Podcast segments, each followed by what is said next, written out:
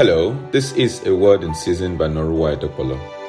1 Corinthians chapter 16 and verses 1 and 2. Now, concerning the collection for the saints, as I directed the churches of Galatia, so do you also. On the first day of the week, each of you is to set aside and save as you may prosper, so that no collections be made when I come.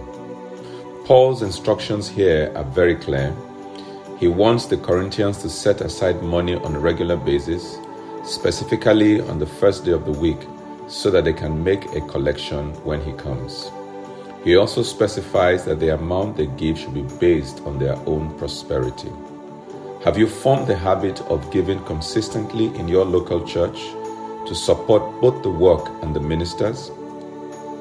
God expects each of us to support the work with our finances. I often share with our local congregation that God has put in place a sustainability circle for His church. The ministers minister the word to the congregation. The congregation go into the world and prosper. They bring back a part of that prosperity as tithe, offerings, vows, etc., to bless the ministers and the work.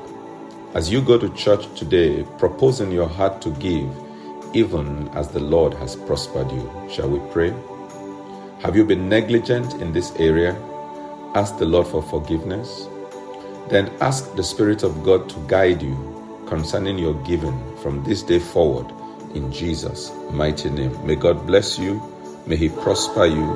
May He remember you for good. May your seed and your good deeds speak for you as they did Cornelius. In Jesus' mighty name, amen.